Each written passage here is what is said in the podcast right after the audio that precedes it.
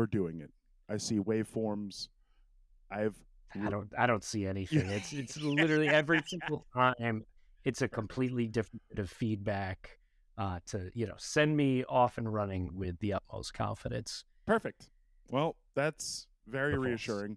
Uh, I see it on my Well, side. this this epi- this episode of the F1 Files is brought to you by Zencastr, a podcasting platform that gets you going on a very shaky groundwork. exactly. Uh, and still, still, what I understand is still like kind of the best option that's out there because we've we've shopped around, we've played with some other things, but hey, Yeah. I think there's one more there's like another one that feels very Fisher pricey, but uh and I, I I I just I've used it before. It's not great. I can't even remember what it's called. Uh it was it's that that of a service that was like uh, no thanks. Um I've done it with like other podcasts and other like live shows and stuff. And it seems to work for like live broadcasts, but as far as recorded podcasts themselves, I don't know if it's easier or harder. But you're right. Zencastr is the old bag of bones that we're stuck with. So let's uh that's right. Yeah, baby. yeah, let's let's do it.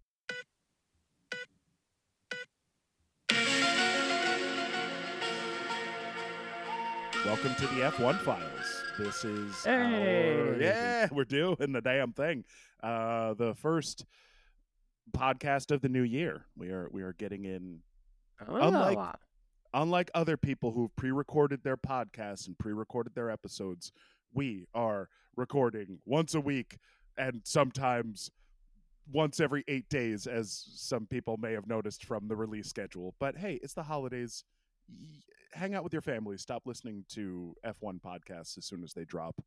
Uh, I know I did. I know I stopped listening to F1 podcasts as soon as they dropped over the holidays. So Mhm. yeah.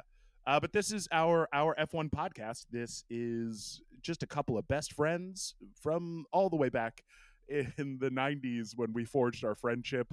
Uh, Mhm. Childhood besties who have become very, very adamant and ardent F1 fans over the course of our lives. My name is Corey Willis. I'm an improviser, writer, comedian, actor, multi hyphenate, all that nonsense out here in Los Angeles. What's up? This is John Lepore. I am a creative consultant designing the future for film, technology, and automotive.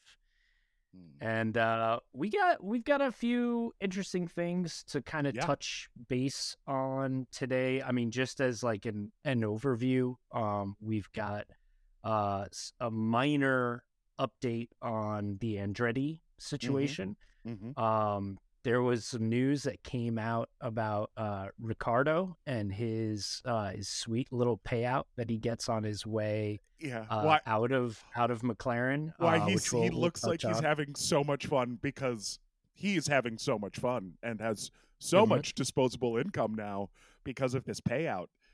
I, yeah, dude, dude, straight up won the lottery, like straight up. Eh, there's uh, there's a little bit to touch on about uh, the the more distant future with Audi coming in and just some other inklings of their hopes and dreams as they set up to enter the sport.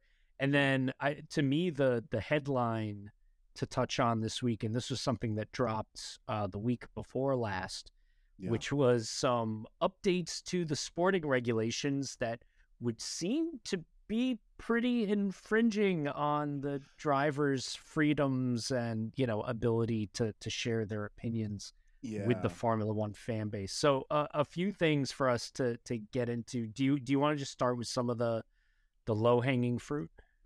Uh, I mean, the low hanging fruit is it's definitely the the Daniel Ricciardo thing. Um, that that's something that I wanted. What what what was the figure? I I forget It's- it off the top of my head. Is it was it eighteen? Uh, twenty four million dollars. That man got Twenty. twenty four million. He got twenty four million dollars to close out his contract, basically to depart McLaren earlier than they had anticipated. Yeah, yeah. And I mean, that's a that is a that is a payday, man. That is a Yeah. that is definitely a you know very worthy of all of the like, yep, you know, stinks to not be here racing, but I guess I'm just gonna rent a horse to show up to the Austin paddock, uh, riding on the back of, uh, and and you know, Yeah. uh, that's just that's just wild. That is absolutely absolutely insane. and the 24 million was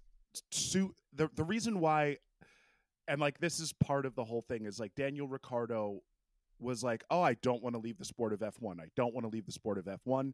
And every analyst, every pundit was like, "Yeah, you can't step away from the sport like that because you lose your place and you lose some time and you lose some reaction time and you lose maybe some hunger for it."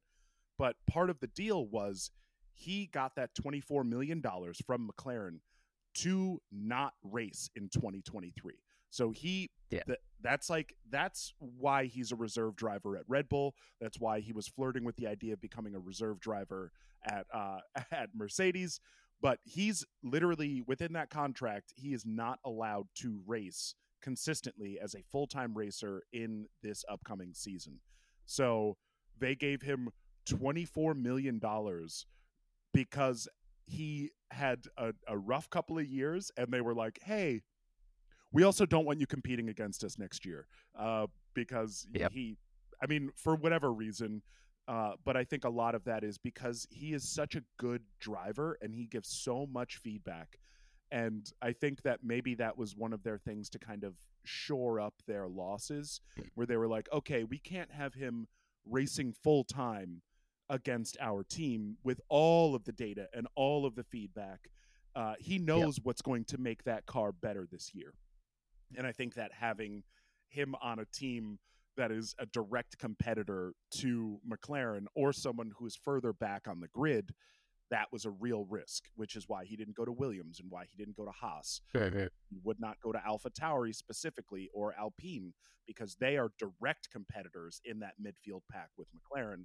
So those options were just off the table, which I guess that makes a lot of sense if like in retrospect like looking back it's like oh yeah of course they wouldn't want him racing and of course he made all those decisions based on the fact that he was as long as he didn't sign as a full-time racing driver with some other outfit he was going to get 24 million dollars to just basically have like oh yeah i got like you know a couple million dollars per month uh in Yeah. 2023 to like do whatever i want with because i won't be training and i won't be or or training to be a full-time driver uh, and also showing up every weekend with a race seat available to me so it, I I just love imagining that in the 2023 season, like Ricciardo's going to be strolling around the paddock yeah and you know going up to you know as the reserve driver, as the bench warmer, yeah and literally like walking around and being like, anybody need a ride out of here on my jet this Yeah. weekend? Uh, you know, because I bought stakes uh, in Yeah. uh, a private aircraft company because I don't know what to do with the money that I, and this is like this is not someone who's just getting 24 million dollars out of nowhere. Like this man has been a full-time F1 driver for oh, a decade uh, and been Oh, getting and he's he's all he's already pretty diversified. Um, Oh, yeah. I don't know if you follow uh, Race Service, which is effectively an ad agency that he founded, based in uh, based in in L.A. Uh, you'll you'll have to look these guys up. God. Um, they are yeah, they're they're effectively a a ad agency, like a boutique ad agency that he and a couple uh, agency and motorsport enthusiasts founded together that are just doing really interesting and edgy content around uh, and you know getting hooked into gigs with Formula One, but doing all sorts of other interesting stuff. So like that's one Jesus. minor thing, which is also like that's also an entity that like will at some point in the next five years be a huge payout for him because some other massive ad agency is going to be like, oh, you guys are the coolest kids Yeah. on the block, you know, like they're like think of race service as a probably more directly monetized version of like Hoonigan oh, or Oh, something like that, right? okay yeah. and yeah. And and they're you know and that's that's the position that they're that they're holding and and owning very very well uh so you know he, yeah he's he's well he's well set up already he would have Yeah. been fine without any sort of you know Exactly. kill fee on his contract but this is this is pretty pretty wild. Yeah. And yeah, it's just that's just an interesting swagger to bring to uh to to the paddock for Yeah. sure. and he's going to be so cheeky in all of the marketing stuff that Red Mhm. Bull does and he can afford to be because quite literally he is a multimillionaire from just his buyout in addition to all Yeah. of his other properties and stake and the fact that you know he's part of like the like he's part of multiple sports organizations like he's that man is set and it's going to be really fun to watch him be himself. Uh, there was also another rumor about Red Bull about uh, Helmut Marko bringing up the the the prospect of Sebastian Vettel coming on board as someone within like the management team, uh, which is that if if that if that happens, I mean Red Bull, someone uh, I can't remember who who the it was someone who's on TikTok probably, but they were like. It's so hard to hate Red Bull when they've got Daniel Ricciardo and Sebastian Vettel Yeah. back in the fold. Uh, and I, you know what? He's right, but I can still find it in my heart to hate Red Bull. I promise you, I will find it in my heart to hate. As long as Christian Horner is head of that organization, I will find it in my heart to drum up some hatred for them because that man can't help but just be a a shithead, and he draws my ire and draws so many people's ire. Uh, so that's yeah, that was that was the the thing that kind of popped up, like not just from the business perspective, but also in like the social media sphere was the idea of Daniel Ricciardo and Sebastian Vettel coming back to Red Bull and them being a dominant force with a great PR wing, right? Those are like Yep. some of the best people to have on board. So I mean, if if there's nothing else that Red Bull as a not a racing team, but as a brand in general, is been the most optimized in its Yeah. marketing. yeah, yeah, they're so good. So Um. All right. So I've got a I've got a very minor blip of an update on the Andretti mhm, story. yeah, Um, it's a minor thing, but it's it's to me, it's just we've got every time we shake the Ouija ball on, uh, or sorry, the Ouija ball. No, no, I the, like the Ouija ball. magic eight No, no, I like the Ouija ball. I Every- like we've combined every- communing with the every- afterlife. And, yeah, every time we light candles and uh, speak with with the spirits Ah. uh, that tell us about what what to expect with Formula One, we keep getting more and more signs that are looking like Andretti is headed for F1. Uh, I Mhm. think week before last we were talking about uh, Andretti breaking ground on this amazing new facility in uh, out, outside of Indianapolis, Yeah. and uh, that facility being, you know, not the kind of uh, basically a, a facility that would be like ten times the size of a Indy car or stock car operation of of any kind, that being a clear indicator. Also, being an indicator that they're very well lubricated financially and Right. have some, some really serious financial backing. So, uh, Formula One has been, it has seemed as though Formula One, both the teams as a whole and the FIA, have been very much tempering the expectations of Yeah. Andretti joining the grid and there being this new team on the block, kind of elbowing uh, for some space around the cafeteria table. Uh, but uh, this past week, uh, Mohammed Ben Sulayem, uh, our, our FIA president, basically made a statement uh, just just mentioning without naming Andretti by any Mhm. means, has just said, hey, uh, the FIA team is launching a formal process for new teams that may be interested in joining uh, the the Formula One World Championship. And so Yeah. basically, like we're, we're gonna we're we're actually looking into like, well, what would we do to onboard a new team into this process? And so that uh, that's that to me sounds like it's made specifically for Andretti. I think it's pretty Yeah. easy to see that, that that's it. And I think you know, again, more than anything else, just the fact that they seem to have a very high pressure money cannon that is piped into their organization to me that's like that's green light we're we're going to see something happen and and Andretti the Andretti family themselves they're saying we're our sights are on 2024 yeah, they're be- they're be unrelenting Yeah, which Yeah. is, I thought that that might have changed their tune, but it seems as though they're just fully on board with being like, no, no, we're showing up at in 2024 with a new team on the grid.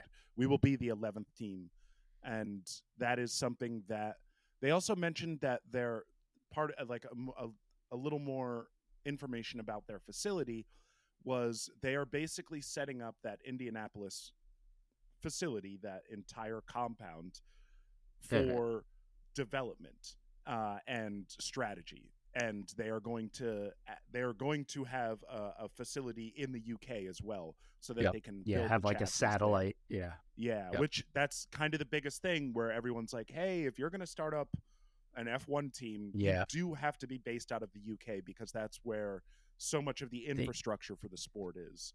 So and and both you know actual infrastructure and human infrastructure and whatnot it's really it's really hard to be like hey you want to uh you know uh you can we get about 150 you know key personnel to pack up their families and move to the middle of the united states and yeah, uh, to a decidedly like Americanized Indianapolis is Indy, and I can I, not that I have a bead on every single European person in the racing industry, but it's like I can't imagine that they would be interested in moving from the UK to the heart of you know we uh the heart of like American flags on clothing.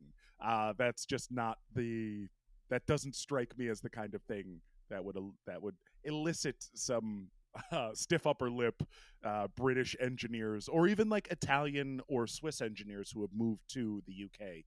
Like they're not going to be like, oh yeah, let's just move to Indy. Let's move to the brickyard. Like that doesn't that just doesn't sound like a thing. That doesn't sound like a thing that's going to happen. yeah but you know you you know what would help with that What's that, Johnny? a uh, a, a high pressure money cannon Uh, exactly. Yes, a high pressure money cannon would help with that. Uh, Uh, there's also the fact that they are putting a protocol in place that speaks volumes to what's going on because it sounds like this Yeah. high pressure money cannon has just like water has found its way into every single Yeah. crevice of the FIA and this is maybe MBS being like hey we need to formalize this because that like we need to make this not seem like anybody can just show up and use whatever connections they have in order to influence the FIA. It's supposed to be a monolithic institution that cannot be influenced by anything, right? That's like kind of the FIA stands on like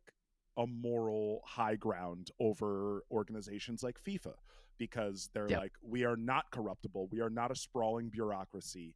Uh, much to the detriment of at the FIA because they don't have a ton of staff, but they also have like a very strict hold on what they are doing uh, within their walls and the the policies and protocols that they're trying to to follow. They don't want people showing up, especially American people, people from the U.S., venture capitalists, the kind of people who will do anything to get their money to make money for them. Uh, I feel like, especially with with someone like uh, Solomon, who is a Saudi, right? That's like they they are notorious for having money be uh, be the thing that talks, and I can imagine that they're like, hey, we do want money to talk, but we need to make sure that it's going through the right channels because too many people have money, and we can't have you all attacking us uh, from every single angle coming at us from like a dinner party to a marketing event to an actual like paddock interaction like we need we need this to just come from one place and go through one channel so that people so we don't seem as corruptible as maybe the FIA is uh so let's I mean we're talking about it Johnny let's let's get into Yeah. let's get into the the serious All right, topic here yeah yeah So yeah, the the the biggest thing, and this was something that surfaced the week before last, was that Mhm. there's been um, updates to the sporting regulations. They are constantly, you know, without changing the overarching formula, there are little tweaks and policies and things that right that change, and they change, you know, uh, in, in advance of a season. Sometimes there's tweaks and adjustments made mid-season. Um, I think you know one of the semi superfluous things that we saw happen in the last year was this attention brought to like drivers wearing jewelry mm-hmm. in the mm-hmm. vehicle yeah and and whatnot and some people have also suggested that that was almost like testing the waters for this uh, this new change that we have here, which is that it has been uncovered that in the 2023 sporting regulations,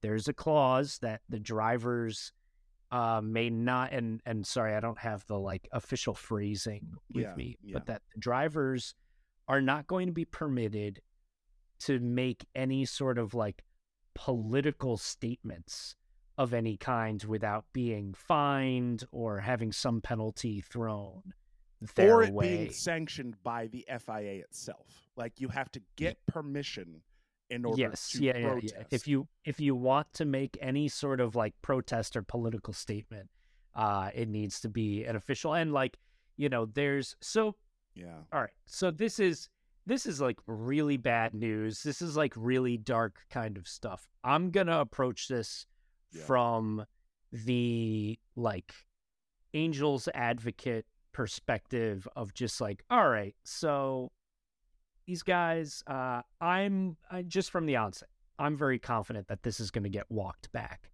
I think in so the too. next two months yeah. because it's it's it's super clown town, uh, yeah. and it makes everybody look absolutely miserable. And I think there's, you know, there's a world where it's just like people who may be out of touch with reality, like the you know the president of the FIA uh, you know, uh, what you know is he in touch with what's going on in the world? Maybe not so much. I took a scroll through his Wikipedia page uh, and yeah. was like stopped dead in my tracks by uh, his uh, uh like bullet list item number two on his Wikipedia page is his car collection, which is like uh. the you know, and he's you know he's in the he's in the UAE and this is like a semi common thing, but his like car collection is like, well, no, having a Ferrari La Ferrari would be very pedestrian. So yeah, I have to yeah. park it next to an Enzo and it's, and uh, an F50 and F40 and have, you know, the one of five, uh, you know, endurance racing built Mercedes CLK GTR and, you know, multiple Bugattis and like just, you know, all that goes on and on. So yeah. this guy, I think he's a little bit out of touch. And I think he's basically like, everybody's like you know annoying uh you know grandpa or uncle figure or whatnot who's just like ah geez that sebastian vettel acting like such a hippie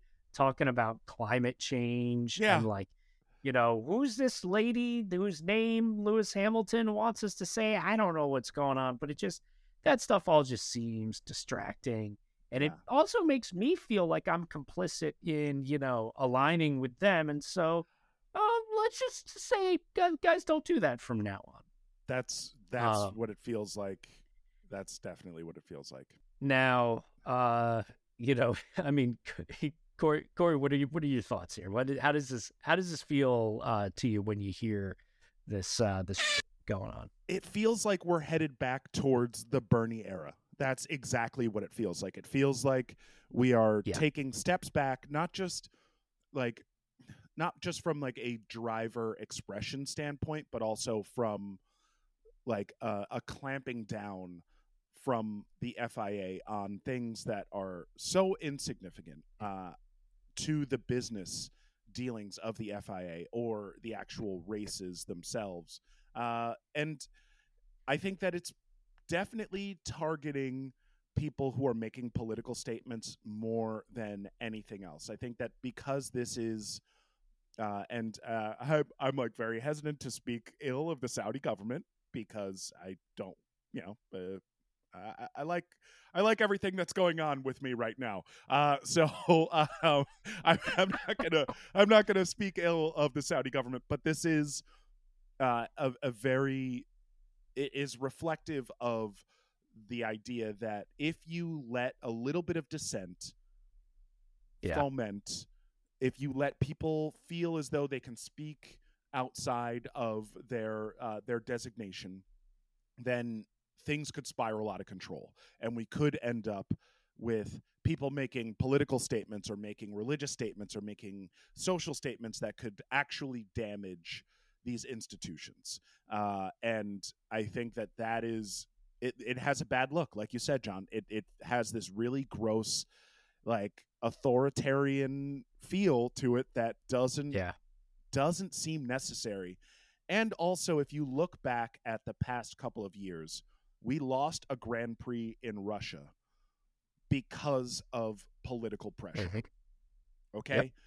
If this was put in place back then, there would have been almost no political pressure placed on Russia and placed on the backers of the Russian GP. And we probably would have had a Grand Prix taking place in a country that was committing military aggression on one of its neighbors. Right. So, like, that's that is the danger of adhering to these kind of policies and not pushing back is that it it has real world consequences uh, and it has not just political consequences and not just financial consequences there are people who are being killed uh, and oppressed in the in ukraine right now and that is mostly a result of the same people who were funding the russian grand prix like that is there there can be a direct line drawn to and from the atrocities that are happening in Ukraine and the people who are in Putin's inner circle.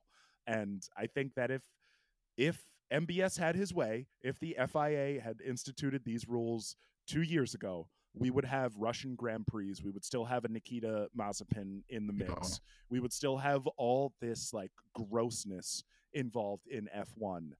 And I think that it's also just it, it is so as a country i know that we are uh, flawed i know that the us is is absolutely flawed and we we claim to be these you know let freedom ring folks but we do have systems of oppression against marginalized people that are state sponsored uh, and institutionalized uh, and furthered by the taxes that we pay on the money that we earn here in this country. So I, I'm not going to say that we are the city on a hill or that we truly have any sort of moral high ground to speak from, but we do claim to be the freedom folks. And the idea that the FIA can come in and immediately limit free speech when the market is exploding in the US is like, hey, Yeah. this is in direct conflict with our, you know, our our spoken uh, moral stances and our, our our policies that we try to adhere to here in the US. So I think it's a it's a huge mistake on the FIA's part. Uh, it's very it's a giant it's a giant blunder and you know i hope it goes without saying you know Mm-hmm. like just ethically and spiritually it's just a stupid thing to do Yeah. but the reason that i'm which which would never give me confidence that it would be undone Yeah. uh my confidence in that it would be undone uh is because i, I think it's just bad for their business it's going to make them Yeah. look like idiots and it's Yeah. going to you know i think you you nailed it when you said it seems like walking back towards the bernie era which was about stifling and limiting uh, the driver's personalities, Yeah. right? And like Drive to Survive has shown us that having personalities and characters and different kind of viewpoints and whatnot in the sport is a very good thing. It's like the And most that, you know- important thing to to the common Yeah. person, to people not like us, who are like, oh no, we just love the engineering feats and like the way that they people tighten up you like in like a team way. It's like, well, yeah, but also like we, people wouldn't be as in love with Danny Ricciardo if like he wasn't allowed to be on social media. This just yeah, and I mean, I it it to me, it's so it's so obvious that there will be you know somebody talking to uh, Ben Sulayem in you know in a boardroom, you know, or there's like a, a board of directors or something who are just Mhm. going to be pointing at a bunch of charts and just being like. Since Bernie left and we, you know, focused more on the drivers, see the lines going up, and you know, we we want to continue that. and We those lines do not- represent yeah. Money that represents revenue streams it's not just about like oh we like you know people are hitting the nielsen box and they like you know, they like F1 on Sunday mornings. Like that's not what this is. This is the revenue streams will be affected if you start to rein in people's free speech. Uh, the the sponsorship deals that they are so quick to to wear proudly and be a part of, like those sponsors are going to be like, uh, this doesn't really make us look that good, so maybe we won't put our logos as big on the you know Yeah. the race suits or maybe we'll do like an alternate logo on the car because we don't want to be associated with tyranny i mean Well, it's, and it's just going to be so easy for the drivers to make a stink Yeah. out of this. That's going to immediately draw some really negative attention. So, I mean, you know, Yeah. t- uh, at the end of the day, to me, Ben Sulayem, he's one year into his job uh, of running the the FIA. yeah. um and you know I, I think he's you know i'm not gonna i'm not gonna rule him out as being you know uh good or bad for the sport one way or another. I think he's just got some learning to do. He kind of you know he, we we already saw it the uh the the prize giving gala um him make a giant fool out of himself uh quite drunkenly on stage yeah in front of everybody.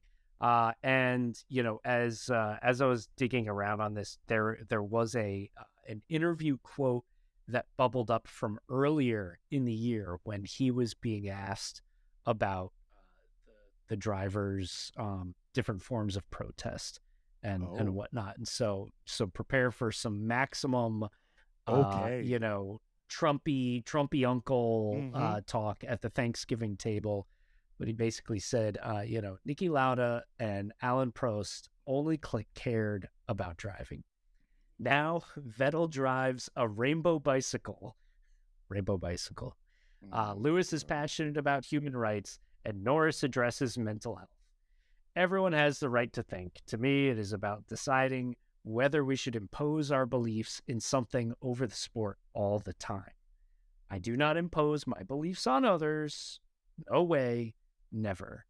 Uh, so I, you know, and to me, the fact that Mm. the, his statement begins with him being like, "Look at we got Sebastian Vettel on some sort of rainbow bicycle riding around," and then and then he kind of like ca- he catches himself mid sentence and is like, and you know, the, the human rights stuff and yeah mental health. I guess those things are, you know, those things are all good yeah things. yeah, Rainbow yeah, bicycle, yeah. you, you can know, hear and, like and- literally choking down the like i hate having to say or the or the or the publicist, you know, that was like behind the interviewer, like completely losing it yeah and just, just, being like, frantically "No, waving yeah, yeah, being like stop it, don't cut it out. no no rainbow stuff no Don't rain- we Oh, talked yeah, we talked about this. Don't say rainbow bicycle. yeah yeah Um so uh you know, it's it's it's you know, it is it is what it is. I'm I'm still I'm trying to stay optimistic that like we're you know, we're still somewhere ahead of uh say, you know, I mean and and uh Jean Todt's uh, time with the FIA, I think, Mhm. was uh, pretty pretty mellow. Uh, but he he came in and replaced Max Mosley, uh, who Yeah. was a whole other level. I'm still just gonna keep teasing, like maybe sometime during the off season, we just do like an episode that's just a deep dive or the Yeah. Netflix true crime story of Yeah. Max Mosley and and dive into Ah. that and break that down for anyone who's not already familiar. Um, emphasis yes. on the word crime in there emphasis on the word Yes. crime Yep. with Yeah. Max Mosley my god but Uh, it's so much it gets even so much better than just crime It does, it um does, it so, does. so uh It's Nazi like- orgy I haven't. I Uh, haven't. so- yeah, yeah, yeah, yeah, yeah, yeah. Um, this is like the uh, like Welcome to Chippendales, that show on Hulu. I'm like, ah, Mhm. I mean, there's some like really fascinating stuff. I haven't watched the show, but I've listened to a bunch of interviews about it and like listened to like Kumail talk about it, and just being like, oh, the founder of Chippendales was so much more interesting than like men getting undressed on stage and dancing for money. like the story behind the evolution of that enterprise is bananas and involves literal uh, crimes of passion and like murder. And i was like what? Oh i didn't know. Okay yeah. So that's yeah, that's Max Mosley. Uh, a lot of like money laundering and, like John said, a Nazi orgy. Uh, so that's uh. Yeah, tu- tune in in the future for a deep dive Yeah. into that into Oh, that madness.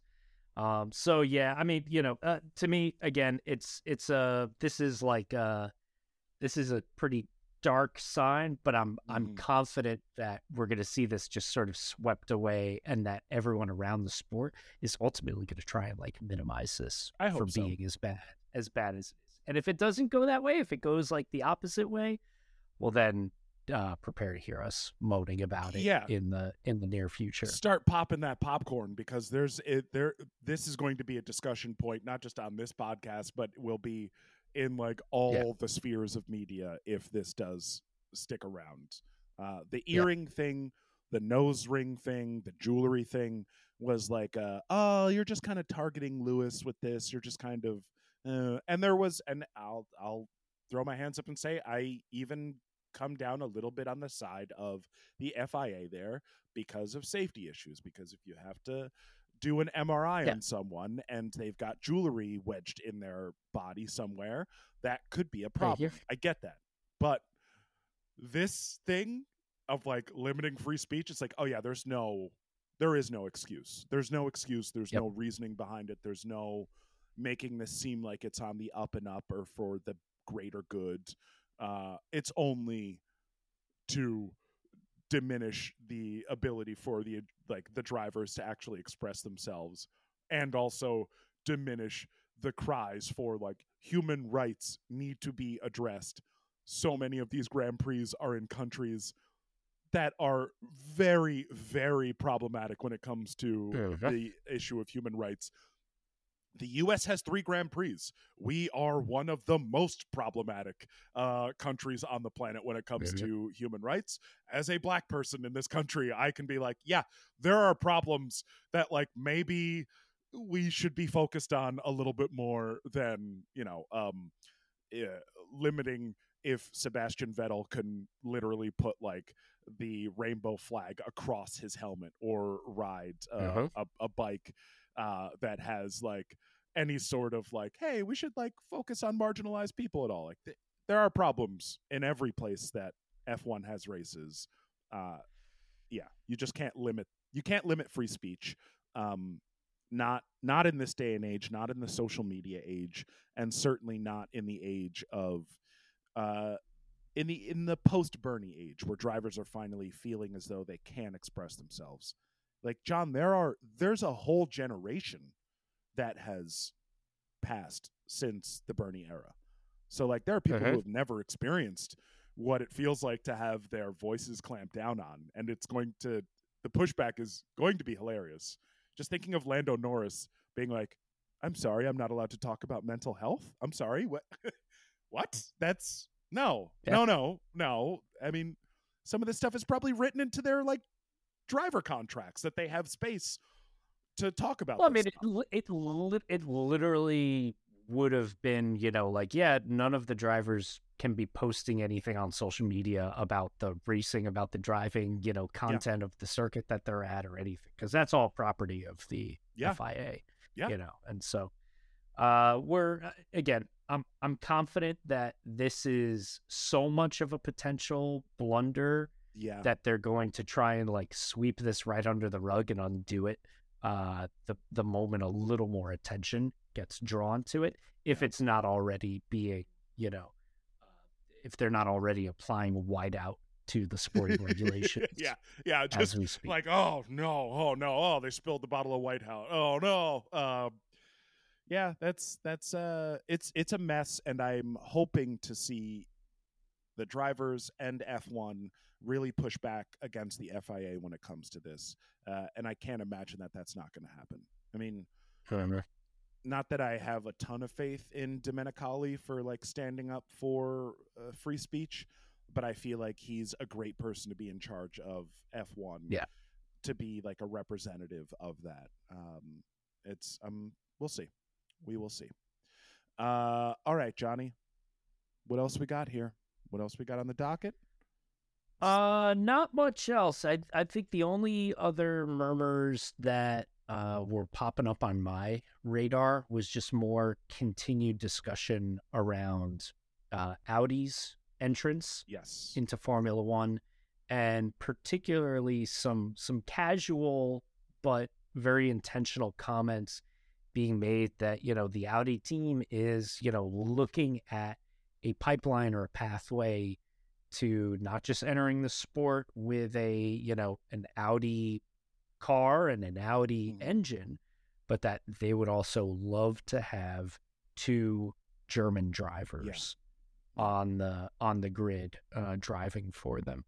And so that, you know, immediately triggered a bit of like speculation of like, oh, all right, what does that mean? Does that mean Nico Hulkenberg? Does that mean, uh, you know, uh, Nico Rosberg? Yeah, that's what that I was gonna say. Is no, is no, no, Nico Rosberg Germany's like second least favorite son? Uh, is that is that is he going to make his way back into F one? Um, oh, a lot of uh but i think you know you, you have to factor in this is this is several years out and so i Mhm. think one of the best candidates would have to be our our boy mick schumacher um would be great to see him and i you know in theory that's his intent yes. and driving with uh with mercedes as their as their third driver it's not a you know it's not his exit of the sport but it's Mhm. just sort of like a temporary you know sabbatical that he's taking with the the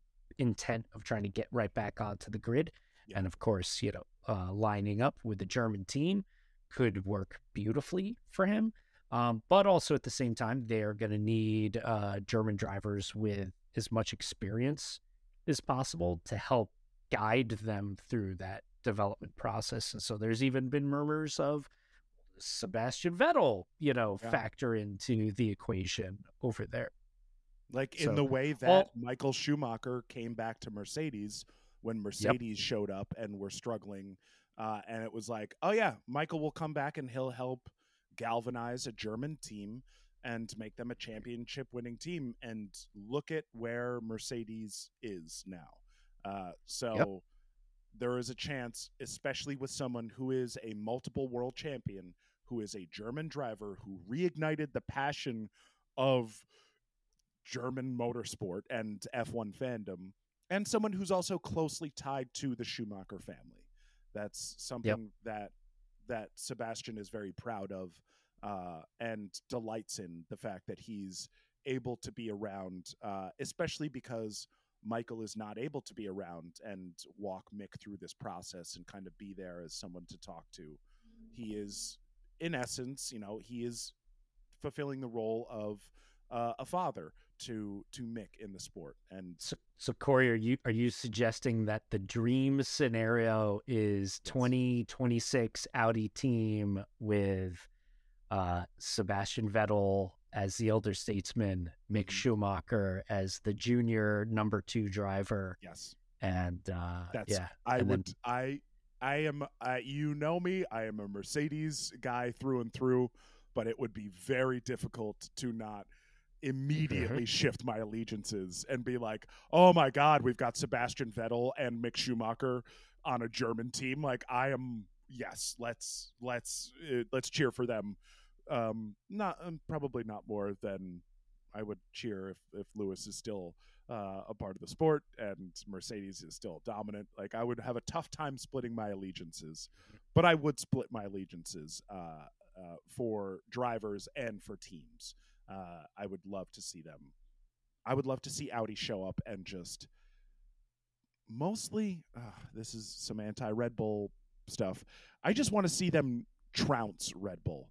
Uh, I really do. I, I want to see them just absolutely thumb in the eye of Red Bull as they try to like re- What's the? I don't know the. I don't know the finer points of how do like the Germans and the Austrians uh, get along with each other. Like everything's pretty cool there, right? But there's got to be some sort of like neighborly tension. there's gotta some be kind. something right like there just has to be and i think that like an uh, uh what would be um uh like an inter uh rhineland uh rivalry would be would be great uh to watch to watch two two Germanic teams uh, really go at each other um, in in every way, right? Like especially because Mercedes is based out of the UK, right? Like that's I would just love to see Audi come in and be like, okay, no, no, we are the German team. We have German drivers. We have a German facility. We are 100% through and through. Now it's starting to sound like a little purist and a little dangerous, uh, but like uh, I love the idea of a German team coming through and being like, "No, we're the real Germans." Ugh. Um, just just in terms of uh, F1 racing, that's all I'm talking the about. Pure, the pure, we're going to bring pure Mm. racing action Yeah, to the to the season. yeah, yeah. Ugh. all right. Well, I think that's as that's as uh, contentious a note as any for us to wrap Yeah, up yeah. our our episode on Corey. Uh, do you feel that the Formula One stock has gone up or down this week in the United States? I think it continues to go up. It's not plateaued. Um, I think it's it's moved beyond the plateau. I think with Andretti coming in and now Mhm. being basically given a proper channel to apply, or it's showing that Andretti Motorsport has put enough pressure on the FIA uh, to actually create a pathway for new teams to like apply. I think that that speaks volumes to the popularity of F1 and also like the the tem- the temerity I think is the right word like the te- or the tenacity uh, of of Andretti Motorsport and I think that that is like a great rallying cry for the US to be like oh yeah these are our boys and like Mhm. they're they're putting so much pressure on this like international organization that's based out of France that we can like be proud of this. We can be proud of of the pressure campaign. Uh, what about you, Johnny? What do you think? Stock went up. Yeah, I'm I'm I'm with you, and I think you know it's a it's a gentle incline going up, but I do think it is a lot of it is from what what you mentioned, which is uh this this group. I think it's the Guggenheim partners, uh, which are which are pumping all this incredibly high pressure feed of finances into the Andretti organization. Yeah. Um, I'm I'm really excited to see how that continues to to unfold and and what that means for the the sort of like you know general American disposition going into this sport. Yeah, agreed. Uh, all right. Well, where can the folks find you, Johnny? Where can they find you out there in the world? Uh, hit me up anytime on Twitter. My handle's at Johnny Motion, and you can also find me via my website, johnnymotion.com, to read up on all the, the things that I'm doing as I'm designing the future for film, technology, and automotive. Corey, where can the folks find you? Uh, you can find me, Burn Corey Burn, on all the social media platforms, uh, and also the F1 Files on Twitter and TikTok, and also on Instagram. Uh, Reddit is a ghost town for the F1 Files, but we still have an account there. Uh, also, I just had this past week uh, a podcast episode that released where it's myself and another very, very talented improviser who are playing characters. It's called Nice to Meet You, and it is an educational podcast. So it's like very kid friendly. Um, it's it was super fun. I got to play a character. I'm playing a polar bear, uh, so I get to to lob out some polar bear facts. Uh, and my my my the my castmate, I guess, uh, is playing a motivational speaker. And the the premise of the whole thing is we're taken into outer space by a mad scientist and tried to we try to find common ground. Uh, so it's about 15 minutes of us being real goofy, dropping a whole bunch of facts about motivational speaking and polar bears, uh, and playing with an inanimate object that we both find uh, in this this this I, I can't even I think it's like some sort of tank that we're in. Uh, but it's great. It's phenomenal. It's on the the Wondery uh, network. Uh, it's called Nice to Meet You, and it's great. Hosted by Jeremy Bent, very funny improviser, very funny actor. So you can you can track me down on that. Uh, I also will have another episode coming out on that because I played uh, someone who is not a polar bear. I played a human being Uh, Played Max Mosley. I play, yeah, I play Max Mosley. Um, uh, no, I'm I'm playing. Uh, I'm actually playing a snowboard uh, instructor. Uh, that's the other one. So, f- folks who know me. Very me, appropriate. yeah, yeah, folks who know me know that like that's right up my alley. So uh, I get to play a character who's very broy and fresh from the hill. Uh, so yeah, check me out on that, and then you can also just reach out to us on Twitter uh, via the F1 files. And uh, yeah, I feel like that'll that'll just about do it. Do you Corey, think? that sounds amazing. Yeah. I'm uh, I'm I'm so excited to Yeah. Find your uh, your your polar bear Oh, yeah. episode Oh, yeah. and uh, dive to dive into that. And please feel free to play it in front of your kids. Uh, this is like I said, this is Mhm. an educational podcast, so there's like no swearing, and it definitely deals with like a lot of educational facts. Um, uh, not even factoids, like real things. This was a researched thing, and then we like drop those facts into the characters. Uh, so yeah, uh, catch Love up it. with us the next time, and we will also catch up with you on the F1 files.